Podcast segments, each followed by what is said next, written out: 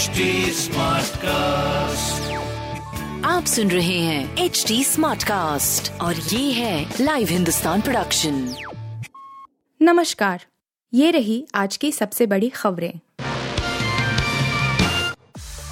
Gujarat exit poll क्यों है आपके लिए अच्छे संकेत? बीजेपी की बढ़ सकती है टेंशन गुजरात विधानसभा चुनाव के एग्जिट पोल सामने आ चुके हैं। लगभग सभी जगह भारतीय जनता पार्टी की बड़ी जीत के संकेत मिल रहे हैं, लेकिन इनके ही बीच आम आदमी पार्टी के आंकड़े भी चौंकाने वाले हैं। अगर नतीजे एग्जिट पोल की तरह ही होते हैं तो राज्य में तीसरी पार्टी की बड़ी दस्तक तय है। हालात साल उन्नीस सौ नब्बे में हुए चुनाव की तरह ही नज़र आ रहे हैं, जिसे गुजरात में भाजपा के बढ़ने का समय माना जाता है। गुजरात के चुनावी रन में मुख्य रूप से भाजपा और कांग्रेस को ही देखा गया है, लेकिन इस बार आपकी थोड़ी भी मौजूदगी राजनीतिक समीकरण बदल सकती है। अब तक राष्ट्रीय संयोजक अरविंद केजरीवाल की पार्टी ने कांग्रेस से दिल्ली और पंजाब जीतने में सफलता हासिल की है। वहीं, अगर आप गुजरात में कुछ सीटें भी जीतती है तो वह भाजपा के गढ़ में एंट्री लेने के लिए तैयार हो जाएगी।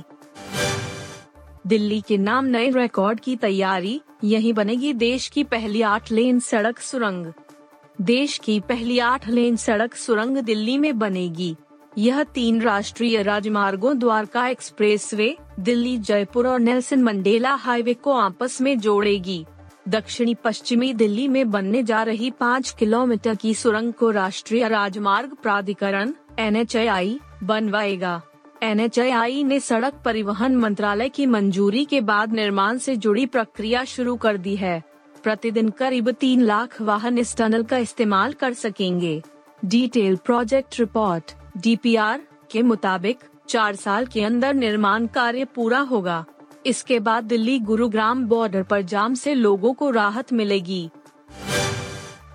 जर्मनी में पढ़ाई और नौकरी करना होगा आसान भारत के साथ 10 बड़े समझौते साइन।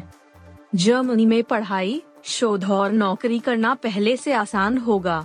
इसके लिए भारत और जर्मनी ने समग्र प्रवासन एवं आवाजाही साझेदारी समझौते पर सोमवार को हस्ताक्षर किए। इसका सबसे ज़्यादा फ़ायदा छात्रों को होगा जो अध्ययन के लिए जर्मनी जाते हैं। उनके लिए वीज़ा प्रक्रिया सरल बनाने पर भी सहमति बनी।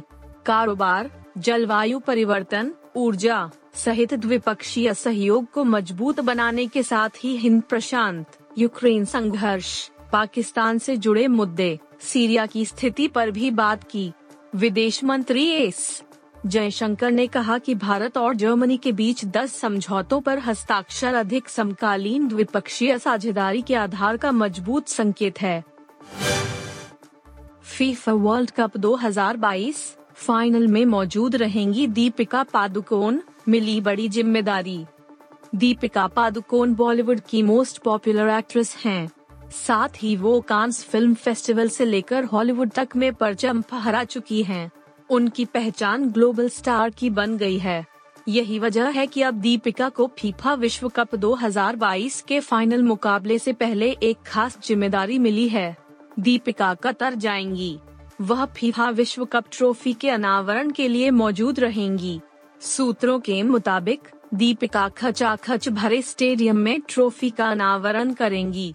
फीफा के इतिहास में यह दुर्लभ मौका है जब किसी भारतीय या अंतर्राष्ट्रीय एक्टर को यह सम्मान मिला है। फीफा वर्ल्ड कप का फाइनल 18 दिसंबर 2022 को कतर के लुसेल लुसेल आइकॉनिक स्टेडियम में होगा।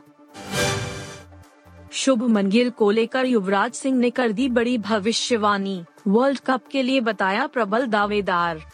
भारत को 2011 में विश्व चैंपियन बनाने में अहम भूमिका निभाने वाले युवराज सिंह का मानना है कि शुभमन गिल 2023 में भारत में होने वाले वनडे विश्व कप में पारी का आगाज़ करने के लिए प्रबल दावेदार है। गिल बांग्लादेश में चल रही एक दिवसीय श्रृंखला में भारतीय टीम का हिस्सा नहीं है, लेकिन वह न्यूजीलैंड दौरे पर गई टीम में शामिल थे। युवराज ने दृष्टिहीन टी ट्वेंटी विश्व कप के उद्घाटन समारोह से इतर पीटीआई से कहा, मेरा मानना है कि शुभमन बहुत अच्छा प्रदर्शन कर रहा है और उसके प्रदर्शन में निरंतरता है। मुझे लगता है कि वह 2023 विश्व कप में भारत की तरफ़ से पारी का आगाज़ करने के लिए प्रबल दावेदार है। आप सुन रहे थे हिंदुस्तान का डेली न्यूज़ रैप, जो एच टी स्मार्ट कास्ट की एक बीटा संस्करण का हिस्सा है। आप हमें फेसबुक ट्विटर और इंस्टाग्राम पे एट एच टी या podcasts@hindustantimes.com पर ईमेल के द्वारा सुझाव दे सकते हैं। आप सुन रहे हैं एच डी स्मार्ट कास्ट और ये था live Hindustan production smart Smartcast.